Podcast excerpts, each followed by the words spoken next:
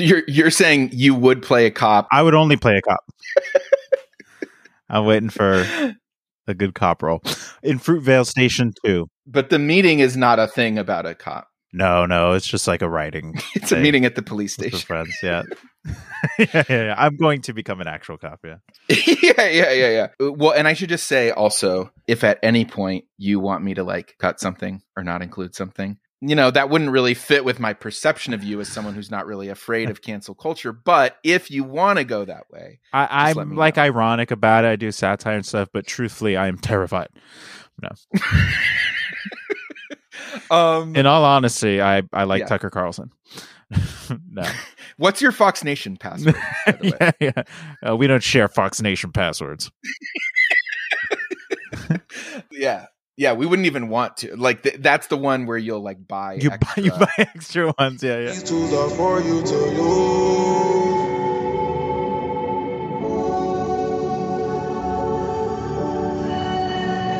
These tools are for you to use. Welcome to This Is Your Afterlife conversations with artists and activists about death and life. My name is Dave Maher. I'm a comedian who lives in Chicago. I survived a month long coma eight years ago, and I woke up with questions for people like my guest, Martin Urbano. You may have heard me say that previous guests, Megan Strickland and Annie Donnelly, are two of the three funniest people in the world and I don't know who the third one is. It it rotates maybe.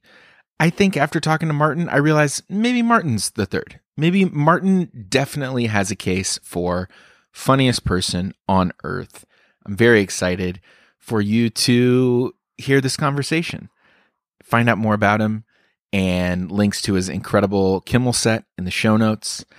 Also, you can support the show and get awesome bonus audio for yourself by going to patreon.com slash dave maher whether you pledge at $5 or $15 a month you get all the bonus content that i send out at the $15 a month level you are a pigeon level patron and those people get shout outs they are susie carroll fred Fidawa, katie llewellyn kurt chang debo john lee and shuba singh also please support the show by reviewing it Review, review, review. It's been almost a year since I've had a review, and I know I'm begging.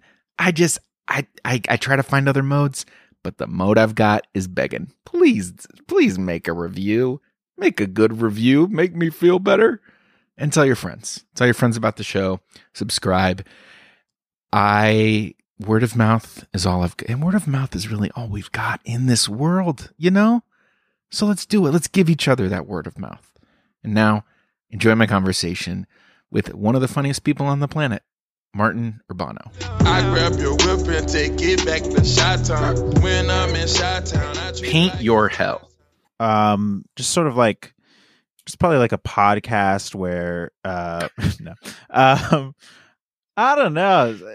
That's such a such a broad question. Most most things would be a custom hell for me. Like most things would make me sad.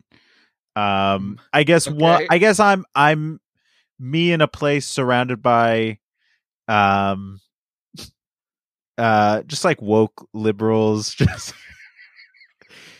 just a bunch of snowflakes in a room talking about you know they're about gender this gender that. You know my gender is kiss my ass.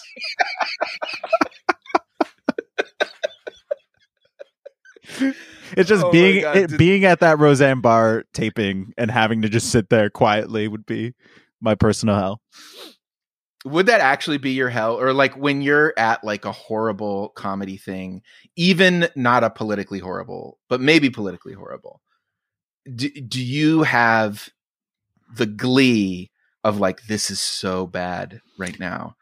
This is amazing. You know that that is fair because sometimes I do if I'm in a good mood. Like if I'm feeling good, things are going well. I've been in a good mind space as of late. Creatively, I'm feeling good. I have stuff, you know, just generally going well. Uh, I'm like, oh, this is like insane. This is good fodder. Um, I'm happy to be here. This is I'm laughing at this. This is so joyous. Um, Yeah. I remember one time I was like going to support a, a friend who was doing like kind of like a bringer show at a club, just like doing an audition thing. and I was just sitting in the crowd, and there was a guy, a comedian, went up. You may know his name. I'm not going to say it, but he's like just like this like bald, buff, short guy. Um, and he went How up. I know his name if I- you didn't say it? I, I mean, like you know, maybe you would if I had said it. Maybe you would, Mm, okay. but I, but I'm not going to say it. Uh, because he's he's just some guy who's around. But I didn't know him at the time. He just went up and he was like the one of the regulars doing doing the show, and he just starts going into the audience one by one and just saying like the most like first thought stereotype, just like oh. Uh, Indian guy, what are you at a call center? Uh, oh, you know, Mexican guy, what are you? Tacos? You know, he's like barely making any sense. Just like Asian, good at math. You know, like Duck Duck he's Goose, just just, like basically tacos, just- call center. truly that is how it sounded and it made me laugh so hard so heartily i was enjoying every moment of it and when he got to me i was wearing like a um a uh, like a floral button up shirt and so you guys me is like look at this asian hawaiian over here like that's like all he said and that made me laugh one of the hardest i've ever laughed at a comedy show. Uh i'm neither of those things. Anyway um, uh yeah so so you know in, if i'm in a good mind space but when i'm not uh it is it makes me very sad to see when it's like going well stuff that i'm like and it's not i don't really perform in places typically where there's like a lot of the uh um that type of roseanne person it's a it's mo- it's mm-hmm. the subtle stuff that i can see because i listen to so much of it and i think about it a lot Right. probably way too much but it's the stuff that i see that i'm like oh this that's bad that sucks i hate this that's not going to age well and it's just destroying destroying and i'm just sitting there and i'm waiting and i know when i go up and do my stuff it's going to be a little too weird it's going to go fine because i can Mhm. do it fine now but it's just going to go fine and it's it, it, it's it's maybe even going to a couple jokes are going to bomb and i'm just going to feel bad i have to watch this that's when i feel uh really bad about it so it's probably just my own mental health stuff that affects well, it is it is it would it be more hellish for you to not even be on the lineup to be only in the audience? Then i guess maybe there's like less pressure. Mm, But the- okay, uh, uh, uh, like you, okay. Uh, being at a live taping of uh, real time with bill maher would be my hell. That would be my hell. Where i'm not allowed to like take notes or like be on my you know i'm not allowed to i have to be sitting there uh, if not i'll get in Mhm. trouble if i like start talking or start you know doing anything and i have to just watch this fucking smug piece of shit. Anyway yeah, no, that's a really good. You like nailed the particularly, yeah, the particular kind of bad politics. Mhm. I mean, sometimes I watch those like- clips of from you know for like research for like my character or whatever, and I'll have to like pause it and just like stand up and like walk it off for a little bit. I just get like re- really upset. Um, Real, you do like r- research for your character? yeah, yeah. Well, no, well with Bill Maher, I just am a religious viewer. I just like really like his stuff. I'm a religious viewer. A viewer. religious Yeah, there we viewer, go. There we go. Race into it.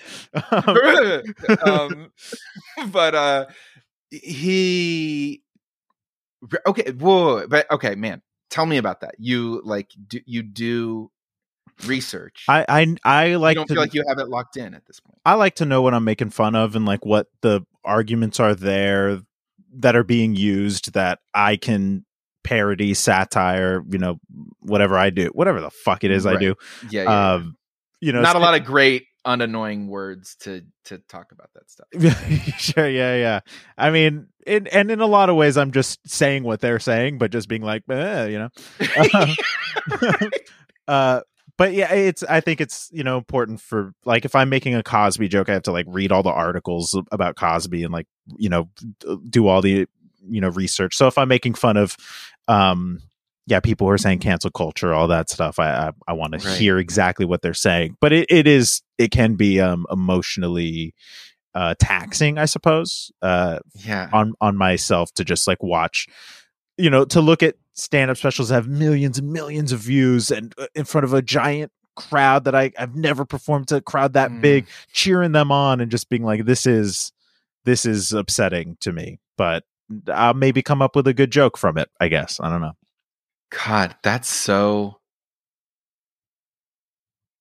Did you? Oh ah, man, this is fascinating that you that like and and it feels real it's like oh that makes sense how you are able to if you look at text transcripts of your act and whatever their act is it's like the words really uh, how how how is this other one so clearly the other one being yours Mhm. so clearly coming from a different place and it must be because you're doing shit like that Yeah, I, I, I maybe sometimes are using people's. uh I notice that like if you when people have their setups, I mean this is gonna sound stupid. They have their setups saying one thing, then their punchline's always gonna say the other. But in terms of like, there's a lot of people using their setups being like, now I don't hate gay people. So then where's that gonna go? Oh, they're gonna say something that's like homophobic. You know, like that was Yeah, a big yeah. thing. So I have to start off the opposite way to be like, you know, like I don't know, to make it clear that whatever the first part is is sounding hateful to then subvert it. Um, so sometimes I end up using people's uh, punchlines, I think, as my setups.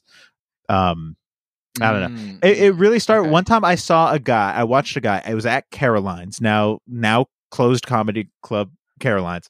Uh, a guy go up saying, uh, it was like right after the Me Too movement. He's like, "Oh, the Me Too movement. I'm scared. You can't even sneeze around a woman anymore. I'm scared to even fart around a woman anymore." and then that is now like that was like the first one that I added my own thing to it after because I was like, "This is insane." And I saw other people do stuff like that, and that was the first one that was like, "Okay, this is can't sneeze around a woman." My version was, "You can't sneeze around a woman anymore." Uh, because then what if she hears you hiding in her closet?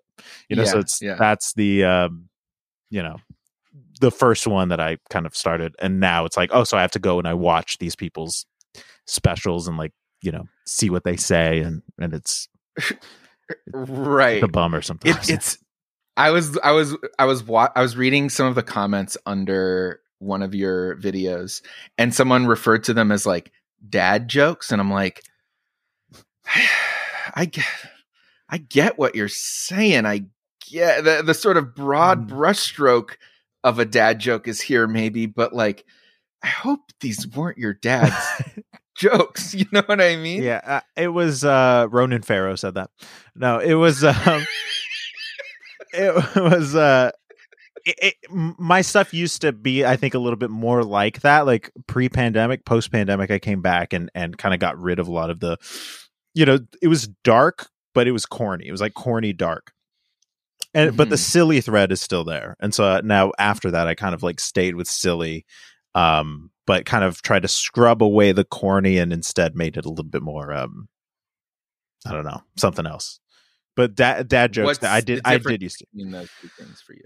Well, because I, think the dad joke was you were like this Me Too thing. It's become such a witch hunt. It's all only turning up rapists. Where you guys are supposed to be hunting witches. yeah.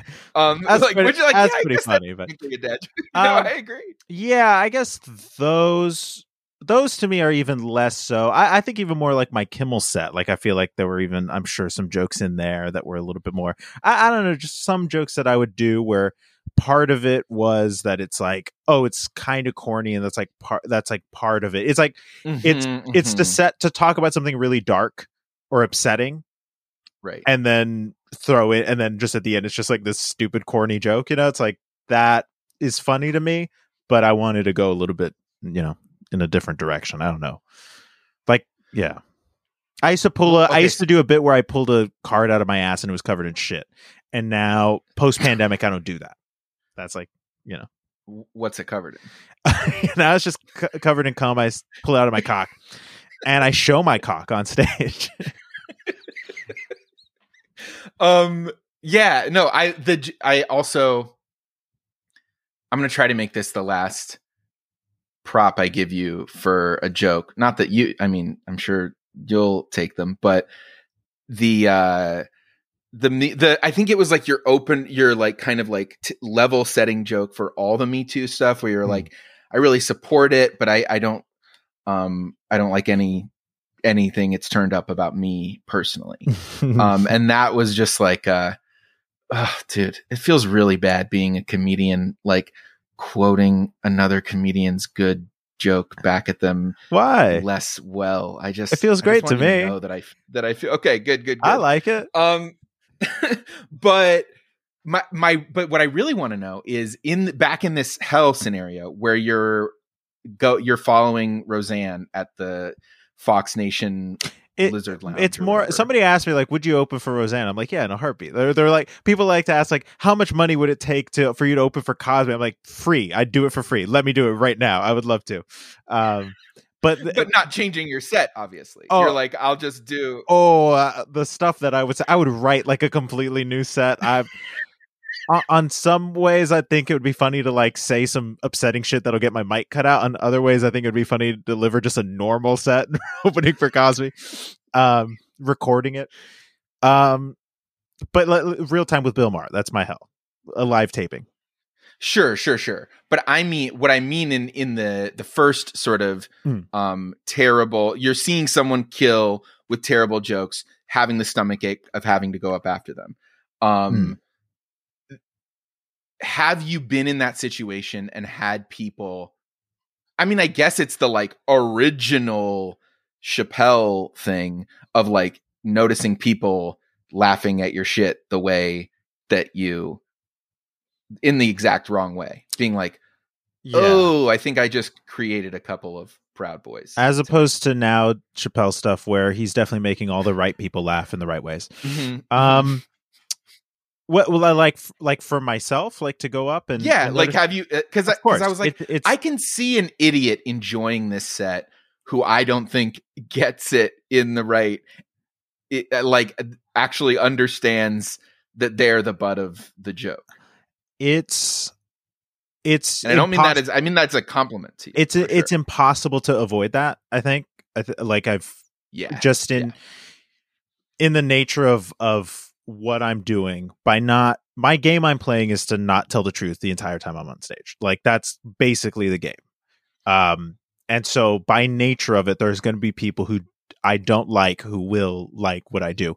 Also, it's designed to speak in the language that people like that will understand and that they can't just be Mhm. like, oh, you're just going for clapter comedy, you're just going for this, or you're just going for that, oh, it's because of this, or you're saying that directly. I'm like, I'm using your exact language in every way, your joke structure style. I've studied it, I understand it. I'm using that. Um, but I'm hopefully people can see being very spiteful against them. Um, Yeah. and that's that's the goal, and I'm sure uh, some people see it, but I really do structure it, and especially in like ten minute sets, like showcase shows going going up around the city. Um, you you could probably watch it and and be somebody who I don't like and and and enjoy it. Uh, but because I'm also just giving my showcase one, just like you know, I, I Right. I've like just a couple like impression jokes, and I I like warm them up before I go into any of the meaty stuff, and and that stuff can only be brief. You know, you my longer, I can I can do ten minutes, fifteen minutes, maybe twenty, but I have like an hour. You know, like I Yeah. can, and I can't do 40 of those minutes in just like a regular set. It requires so much context and stuff. Um, Yeah. But I remember one time I was like making, you know, making some pedophile jokes or whatever. And after a show, I was hanging out with, uh, do you know Marcia, Marcia Belsky? i know the name I was hanging out with Marcia, another comic, very funny, outside of Union Hall, and like another. Uh, there was another comic there, I forget who, but uh, we were talking about the pedophile jokes or something, and I was like, "Yeah, you know, like one thing I that I like about what I do, you know, about my own ass is like a couple years ago. One thing I like about what I, you know, it's like no pedophiles will enjoy my jokes." And then they both just laughed in my face, and they're just like, "Why would you think that?" I'm like, "Oh yeah, I guess I don't know. Like, yeah, um, I don't know why I thought that." because because in my mind i know like how i'm trying to be as clear as possible and since then i've like i keep sharpening it sharpening it sharpening it and i hope yeah that i'm i'm making it very i have some stop gaps now to be like i have the, i have this part in my set where i'm sitting on the stool and i'm going into like these me too jokes and stuff where i my opening part to that is um it's a scary time to be a man fellas clap if you agree and then some places, you know, in Brooklyn, nobody claps. A Yeah. lot of places, people clap. A lot of Yeah. places, there's some people who are clapping, and that's the one time that I like feel comfortable, legit breaking character. I cover my mouth and I just say, if you're around somebody who clapped, watch your drinks, and then that makes everybody laugh and the people who clapped feel very Yeah. uncomfortable and that Yeah, makes me yeah. so happy so then i can like go into the me too stuff a little bit more like so you know where i'm coming from and and i made those people feel the most uncomfortable in the entire room is my hope but also there's probably some people who clapped and then they're like they're so in their mindset of like i'm right and like oh this guy haha good one but i'm i you know i'm funny i got a good sense of humor or whatever you know i don't know you can't Right, predict how right. everybody's going to feel Dude, this game that you have, it feels like the kind of thing. Did a switch flip for you? Where you, or was this the project from the beginning? Hmm. Or did you, did a specific thing happen where you found your game, where you found what you do? I I think it was those Me Too jokes that I like. It was after, like, I'm proud of my Kimmel set, and there's still like a lot of stuff in there that is, um, you know, influences m- my current stuff. Man, I like talking about myself.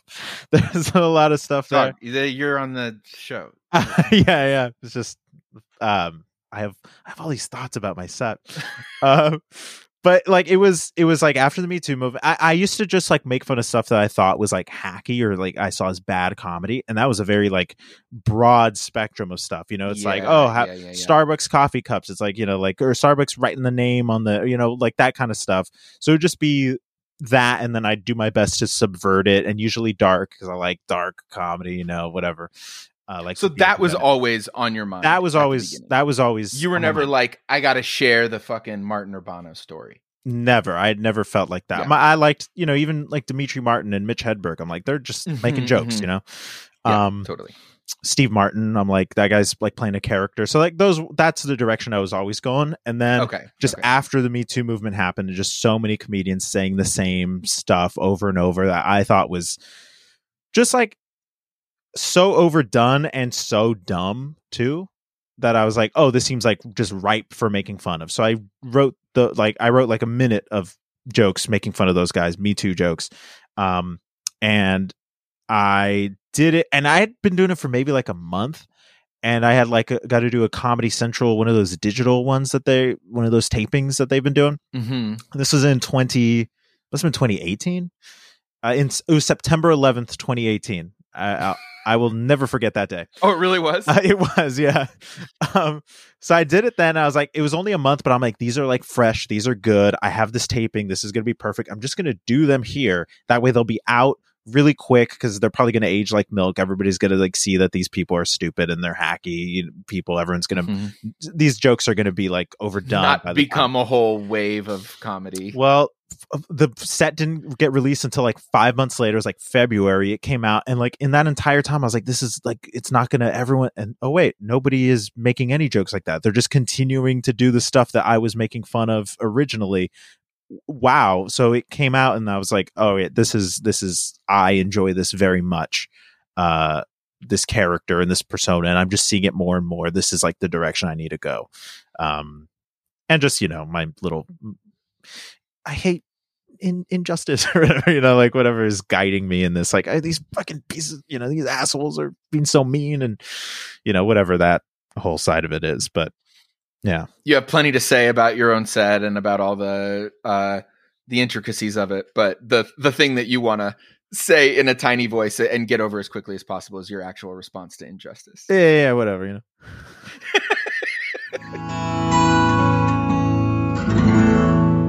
what do you hope happens when you die. Um, that the world goes with me. I want to die in the apocalypse with everyone. That'd be nice, wouldn't it? Um, but what do you, you mean? Like does a after part I, of you feel that way Uh, I think it would be kind of nice if everybody just, uh, if we all just died at the same time, um, just holding hands across the world, singing "We Are the World," or Uh-huh. or making a Coca Cola commercial. That would be nice. Um, for that never gets aired yeah, it just airs in our hearts. Mhm. Uh, I don't know. Actually, did you ever watch that movie "Seeking a Friend for the End of the World"? no It was Steve Carell and Keira Knightley, I believe. okay It came out in 2012 or something like that, a while ago. yeah yeah Um, the well, spoiler alert for the movie: the world ends. Uh, and at the end, they're just kind of like waiting for the world to end, and it's like Steve Carell and like Keira Knightley are like holding hand. They're just like lying in bed. And she's like, "I'm scared," and he's like, "It's you know, it's uh uh, it's gonna be okay. Hey, we're just here. You know, it's gonna be fine." And then the world just fucking ends. Like the world blows up or whatever. Uh, and that terrified me when I saw it. That would be the most upsetting thing ever. The idea of knowing you're about to die while you're dying and there's nothing you can do is uh, really upsetting to me, actually. Does it apply on a small scale level, like in a hospital bed, as opposed to just apocalypse? Or Yeah. is it mostly. Like the one they said, like there, there's that story about a, a lady who like called her mom while she was getting eaten by a bear, and she's like, I, and she knew that she was dying, and she like leave, left her mom a voicemail, like, "I'm dying, I'm getting eaten by this bear, I'm gonna." die." That shit freaks me out so hard. Yeah. What is it? I mean, so, well, are you afraid? Like, if someone were to ask you, are you afraid of death? What would you say to that? I used to have a crippling fear of death. A Okay. a very a, a very upsetting fear of death. Um it it like I was re I would really freak out about it for a while, but the thing that changed my perception on it was the uh Pixar's Coco. Have you ever seen Coco? Are, wait, this is. This yeah, yeah, is yeah. This is real? the real. I have seen Coco. I watched it in theaters. Uh it made me cry. It was really nice. I liked it a lot. I didn't want to go see it. Alzheimer's shit is so.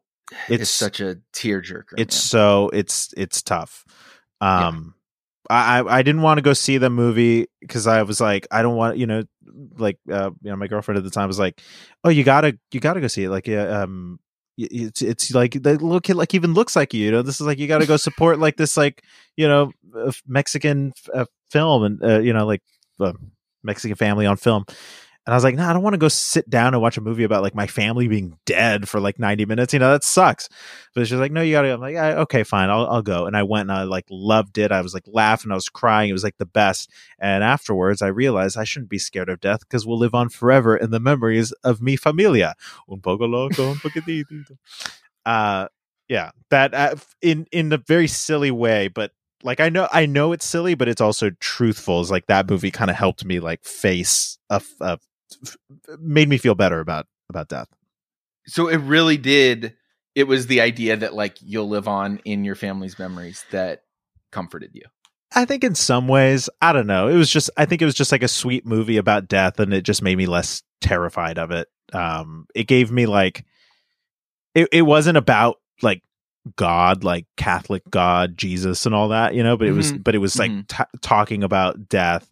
Um and and I think you know it's like to bring up Bill Maher again, like religious and like the, a lot of like atheist people at that time really kind of fucked with my head when I was like in high school because that made more sense to me than what everybody else said. It's like I'm like I don't believe this stuff and, and I feel bad and they're like you're just not believing good enough. I'm like that's bad. That's not good for me at all. Mm-hmm. Um so I like turned to atheism but then didn't really have anything past that. They were just like God isn't real and it's like okay then what next? And they're like oh.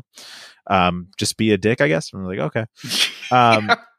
and and like try to convince everybody else that God doesn't exist. Like okay, I Right. guess that's our mission.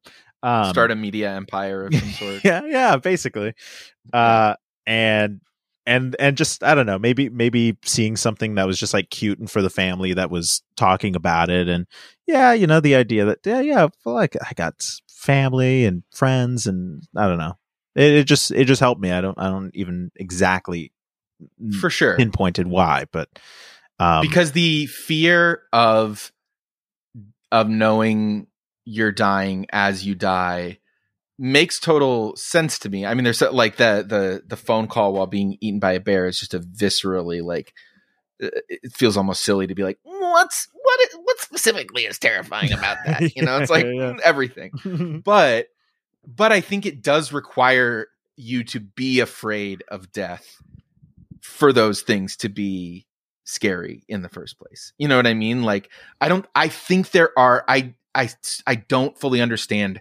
how these people are this way but i think there are people who see movies like seeking a friend for the end of the world and don't look up or whatever that are like yeah if the world ended you know that would just be what it was. Um because they're just not as afraid of death in a specific way and i know that my the the texture of my fear has a lot to do with uh, consciousness with just an inability to fathom you know fathoming is a, a function of consciousness so i'm using the thing i have to imagine the the thing the apparatus itself not being there if that makes sense um Yeah. yeah and and that like yeah that fucks me up. And so it's interesting to hear um i don't know. It, it it's it for somehow it feels like an inverse of that fear to be like okay i'm less afraid of not existing than i am of knowing i'm about to not exist hmm Or- which it sounds like it's what you're saying. it, it, it's like in this idea that it's um it's happening now you know like that, like Mhm. the idea of like you know when people like get sick and like it's like a whole like process and stuff it's like you know that's sad but it does it to me in in where i'm at now my mindset isn't as terrifying because it's like okay that's you know something to work through and you can talk to your friends and your family like really like and you're pondering it and you know all that like it, that's how it feels a little like that to me or instantaneously and then it's like oh and i had no idea it's like oh yeah he uh just like got struck by lightning and then that was that you know like um it's the idea that it's it's and yeah maybe even in a hospital i don't know probably hospital bed if i really thought about it would freak me out too like kind of knowing that that's happening and then seeing all these like lights around you that, Right. that's like that's pretty terrifying yeah it's it's just Well, like the this like thing is interesting it's like a it's it's this like it's ha- it's happening and like it's I maybe it's because of like I can get like panic attacks sometimes, you know, and like thinking that I'm like Yeah. gonna die or like thinking stuff's like bad, and the idea that oh no, sometimes some of those people are right. You know, like some of those people are in a situation where Yeah. that's correct that they are gonna. You know, it's like Yeah. uh, there's like that nine one one call that happened where like a lady was like in a car and the car was like going underwater and she was like i'm gonna die. I'm like i'm not gonna make it out of this. And the 911 lady was like no it's gonna be fine. You're gonna be all right. But then the lady died. You know it's like that stuff st- freaks me out. Yeah. Right. But what were you saying? Sorry i cut you off I don't know, you were saying something I don't know. no well i was thinking about the because because i do find and it sounds like you maybe agree with this th- th- a, a bit of comfort in the idea of a prolonged uh, you know an illness leading to death personally i would prefer that to um not even knowing uh, to dying in my sleep or not even knowing i mean maybe eventually to have the death be in the sleep but i would really love a deathbed moment a lot of conversations about this stuff but then the it still at the end of all that still comes the moment Mm. when you're aware maybe that it's happening um and so i was trying to figure out if you were if you were pro prolonged you know illness or anti but it sounds like it's it's all kind of like it's less important or it's less relevant to the fact of just like well whatever the moment is the scary moment is the the last no, moment knowing it's gonna happen, but like either having having just the right amount of time to think about it, but not like process it, I think is, I guess, what's the scariest. I don't know. Yes.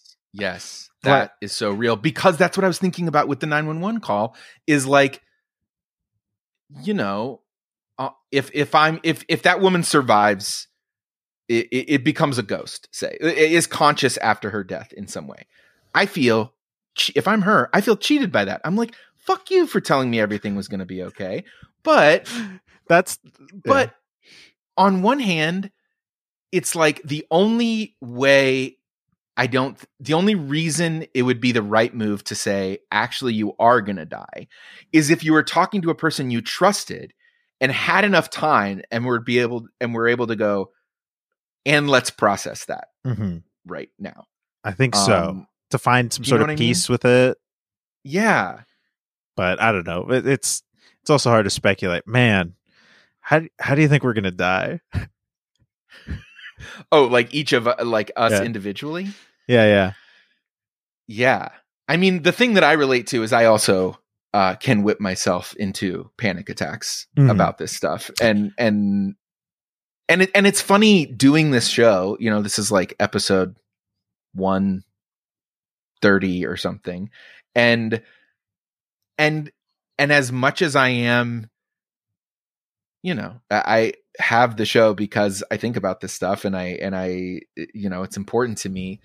But to be able to do it that much you know, some of the show is me posting the show. Some of the show is me like emailing someone to see if they want to do the show. It's not me constantly just thinking about the end, you know? So mm-hmm. it's like even doing a show about that moment is able to numb me to that moment in a different way, if that makes sense. Yeah. Uh, talking about it is good. Is that what you mean? like just like dealing like like I've I was I've been oh, reading this book called Stiff, and it's about um corpses and the business of like corpses.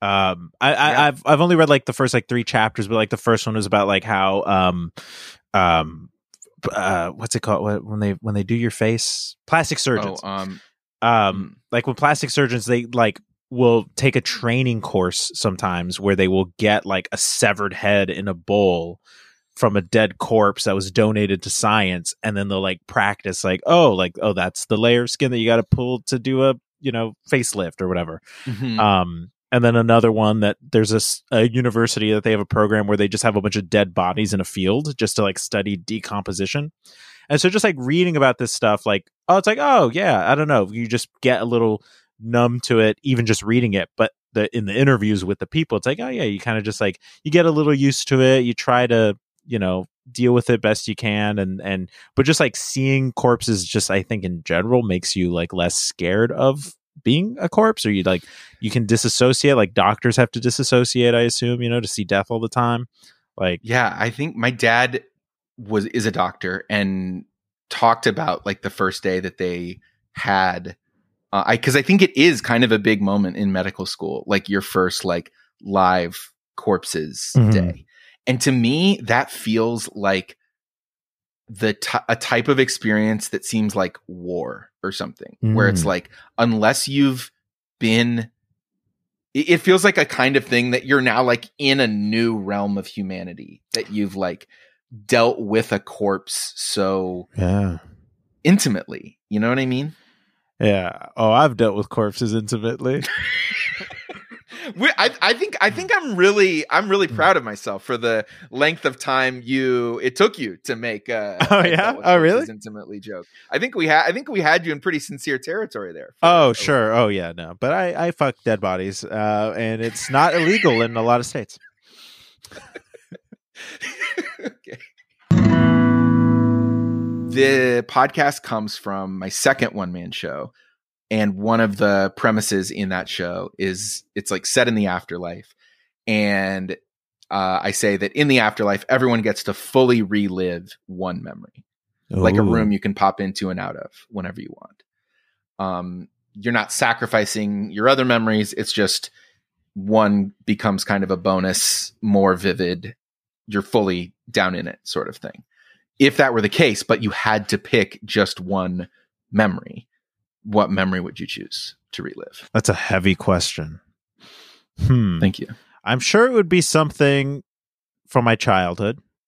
I think you know I haven't had I haven't uh you know had a child or whatever, so like you know I'm sure parents might have like a different view on it, but like I find myself I mean, when you constantly corpses. You're not really gonna have to deal with having a child. You would think. I still wear protection anyway. um, no, come on. Um, sometimes I've enjoyed media, honestly, like to like a point where I'm like, that's that was like a, that's like a top tier thing. Like I really enjoyed the fuck out of like playing that video game. Like I, now that I'm I'm trying to think about it in in terms of like, oh, what what about being alone? And it's that, but then it immediately went to uh, when I watched Avengers: Infinity War. Okay, it was opening weekend. My parents were like there. We were like visiting.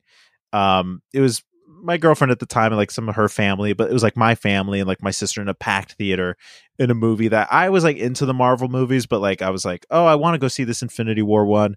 Uh, that seems like it'll be a lot of fun. And then just like being in that theater. Everybody's laughing and cheering, and then the ending, it was great, and everybody walked. Everybody's so excited, like we have to wait a whole year. Ah!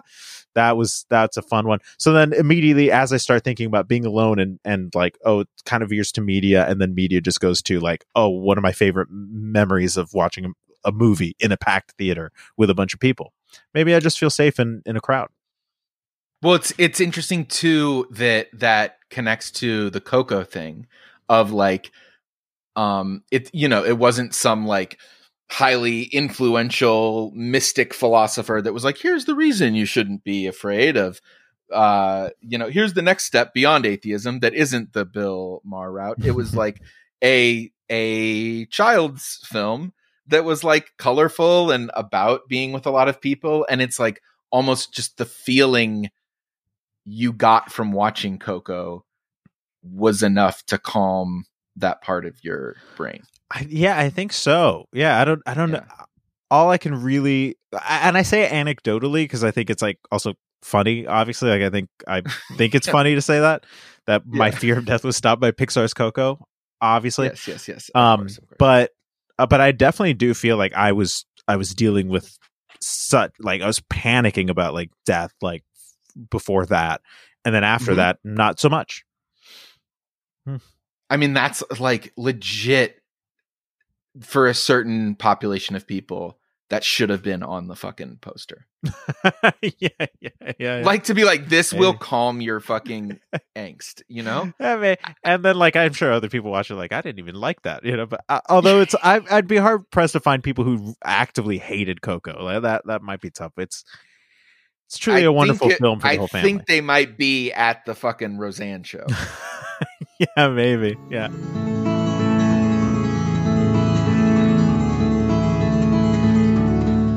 What's your coma? And I actually What? have to ask Oh. you, Mhm. are you familiar with my coma? I am not. I only know from the blurb from the uh, link that you were uh, in a you had you were in a coma. Yeah.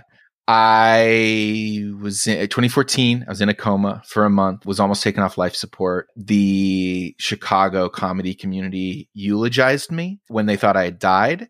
And then I woke up and I got to see all those. Whoa. Um, it, uh, it changed a few things. You know what I mean? Like, uh, for, fortunately, I did make a, f- a few changes, like before and after. It was like, uh, because the reason for it was a little bit of you throw in a little bit of type 1 diabetes that's unmanaged. You throw in a little bit of uh, addiction stuff and uh, you know that's that's what you get. And Wow. so yeah yeah. But i think because i've talked to people who've had kids and they're like yeah everyone comes the first week and brings you meals and then like they really need help three months later and they feel abandoned. You know what i mean? And like that was my experience too. It was like oh this crazy moment but then after these big traumatic things is when you actually want the community and support and everything.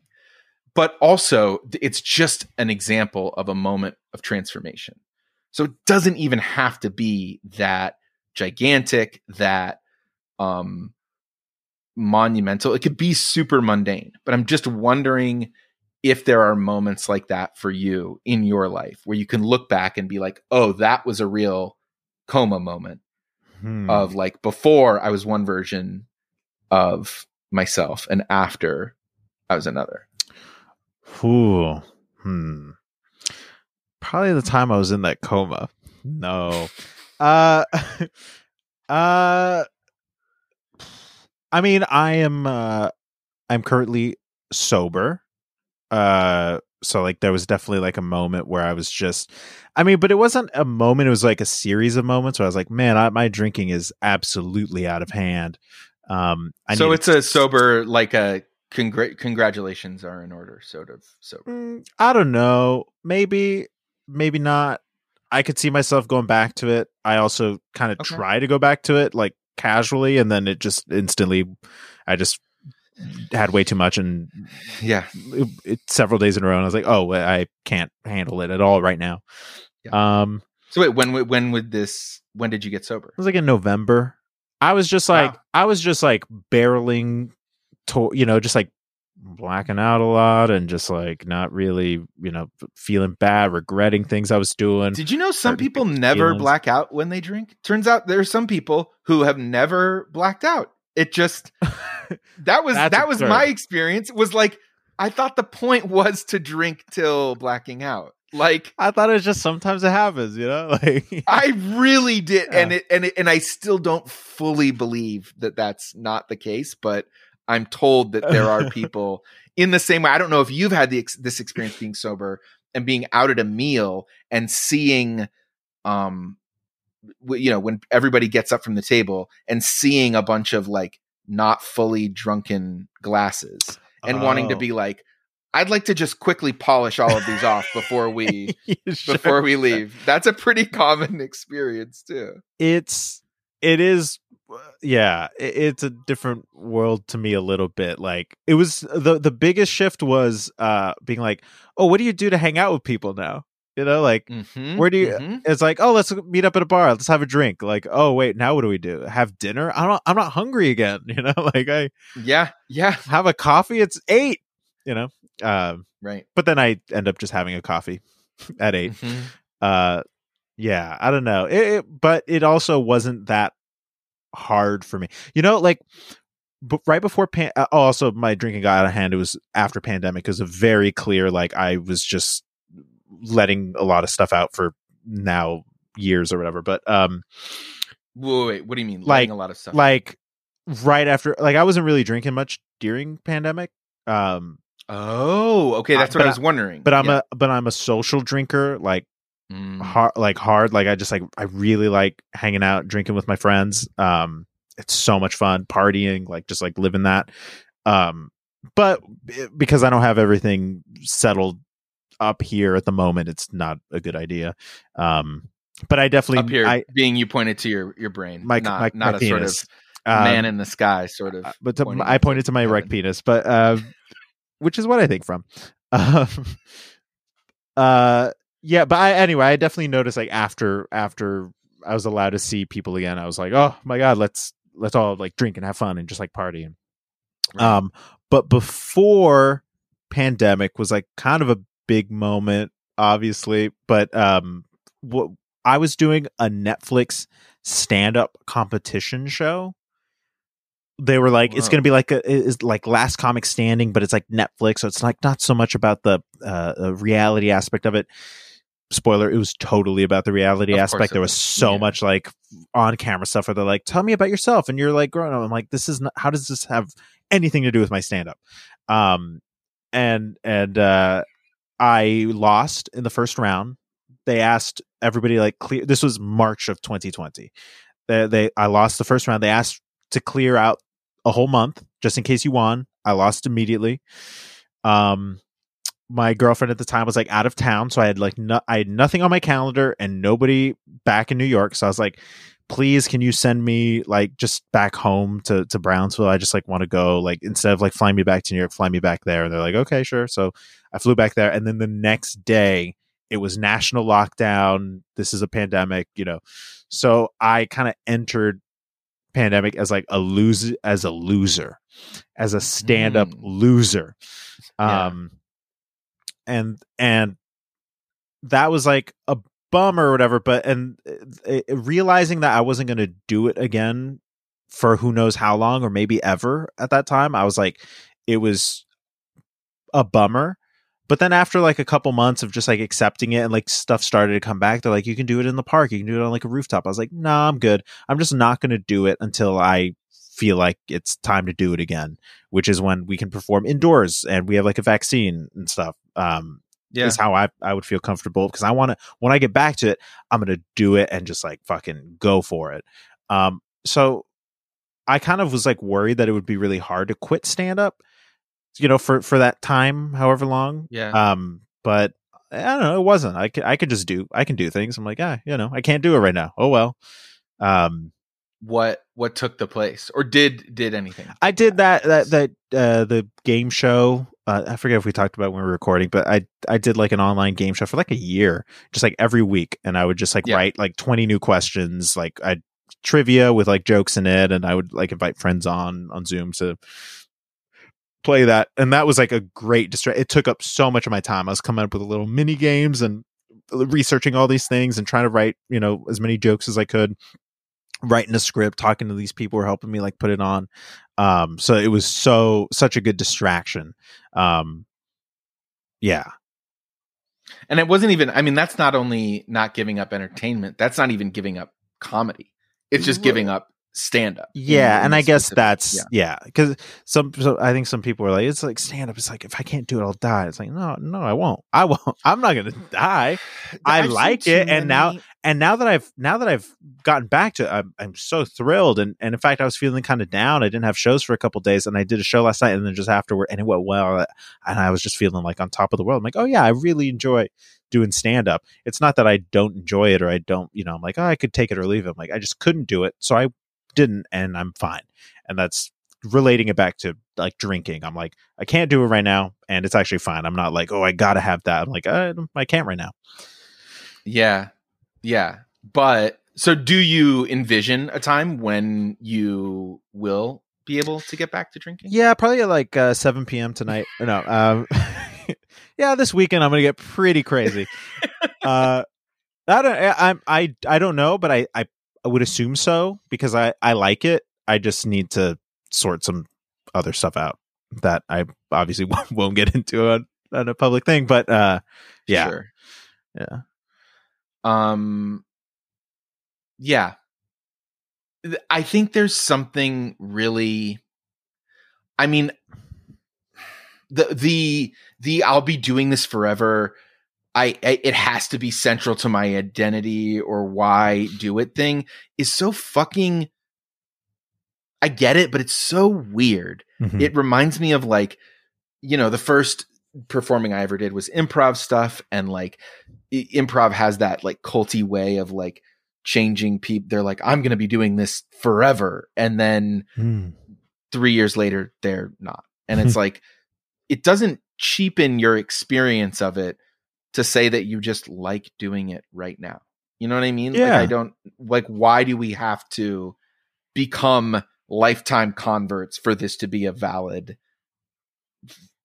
pursuit because uh, you know we all heard it from somewhere sometime so that's how we have Yeah. to feel and then Yeah. we li- and the people that we're listening to the most are like these really successful people who are like oh I, I it's it's in my blood and it's like oh i guess it has to be in my blood in order for it to work out and it's like oh no just some of these successful people are also insane uh sociopaths who can't really uh, right right relate to the idea that anybody could think differently than them um and and it's on, on us for just uh, taking their words as as gospel.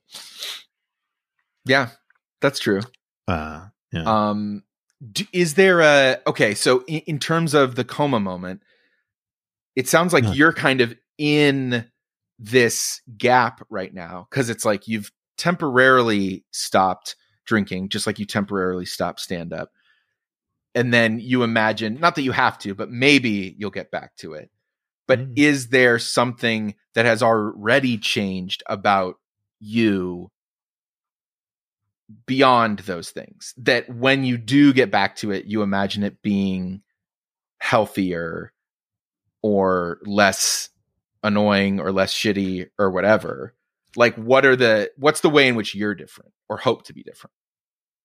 Uh, no, I, I, yeah, I don't, I don't really know. Like, there's like a lot of stuff going on. You know, like last year went through a breakup. That was like another moment, but I don't want to get into that. Um, sure Uh, I, I got like last year was a crazy year in that that happened. I had hit zero, like on financially. I had hit the bottom. I'd been doing a pretty good job of of getting gigs together. You know, unemployment was good over that and then when i got back to it i started getting some gigs and i was surviving from gig to gig and then the gigs just ran dry and i just ran out of money and i had to go get a job at uh, madame tussauds wax museum.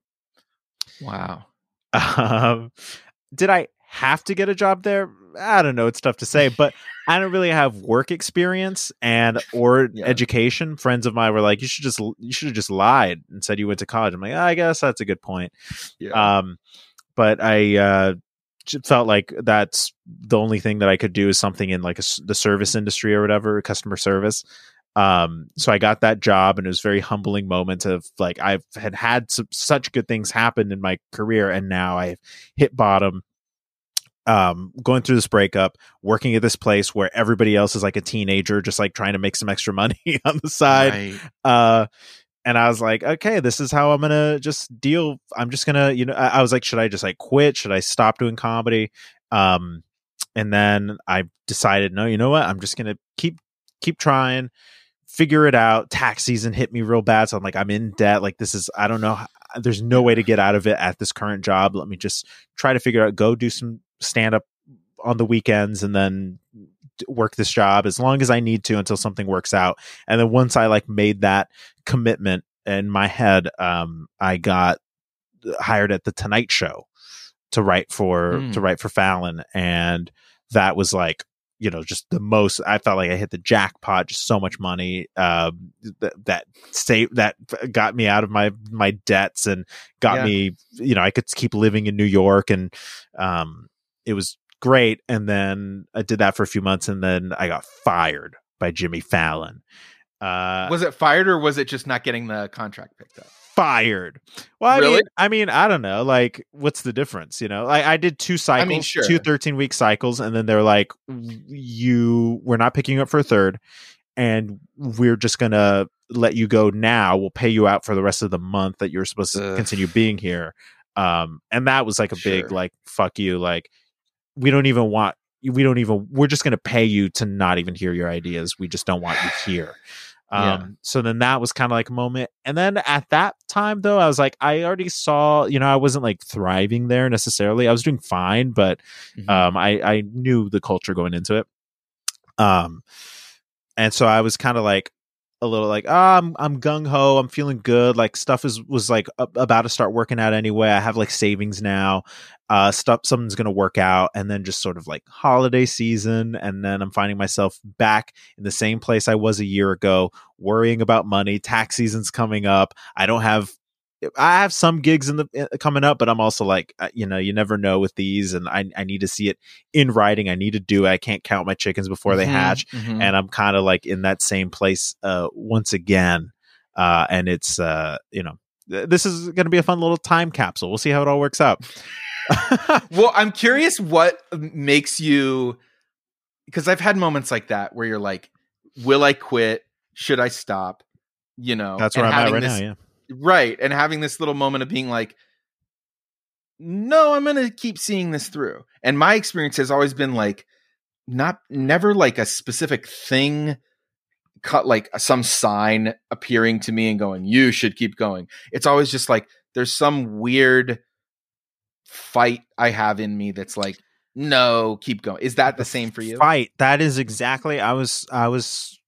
I mean, I've been having some downs as of as of late, and sometimes I'm questioning how much fight I do have left in me. But I, uh, the fight is is a term that I've I've used, and when I've talked to like f- other friends who are feeling, so many people are feeling in such similar ways to me, and and the answer is just like get just like a shitty day job again that I don't like. But I'm like, yeah, I. But do I have the fight left in me to continue doing it? I can just get a shitty day job and move back home and like recalibrate or you know maybe just do something else completely. I don't know. Um fight is is such a is such a good word. What was the question? I forgot.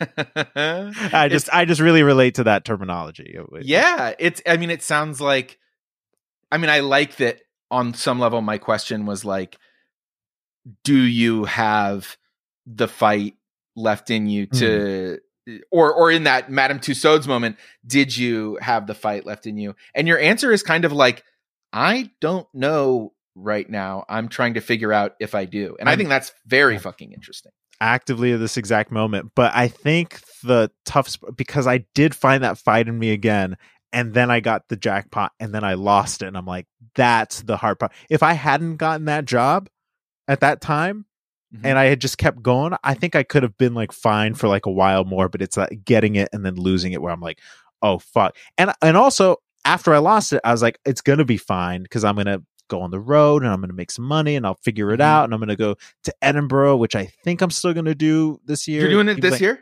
I'm I'm more than likely going to go, but also we should I'm talk about it. I've been future. a couple of times. Oh shit! I would love that. I would love to. I genuinely would love to help however I can. Oh, it's thanks, my man. favorite fucking thing in the world. oh, sweet. I don't know how you're doing it. Yeah, we'll. uh I'll, Do you know Zach Zucker? and we can say- Do you know Zach Zucker from Stamptown? Uh-huh. I don't know him personally, but I know who he is. He's Yeah. he's helping me. He's helping me with it. Uh, but I, I would great. love I would love some uh, a conversation about that. Uh, Yeah. with you. Hell yeah. Um, I- and then I- other than yeah. that, I guess before we before I stop recording, I should just say that you're available for uh being for playing a cop on TV.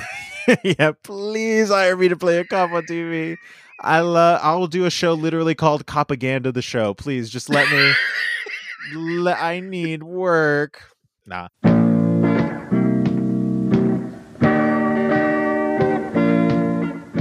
that is the show. Thank you for listening. Tell a friend you know who'd love the show. Tell them about the show. Follow, support Martin at the links in the show notes. Go to patreon.com slash Dave Maher for more from the This Is Your Afterlife audio universe. You get the Afterlife Movie Club episodes. You get the after shows. About to record the after show with Claire and maybe Megan. I don't know if she'll be there, but about the episode with my mom, episode 100. So uh, get on there, patreon.com slash Dave Maher, and hear that very soon. And until next week, remember, you are a mist. And human beings they do miracles.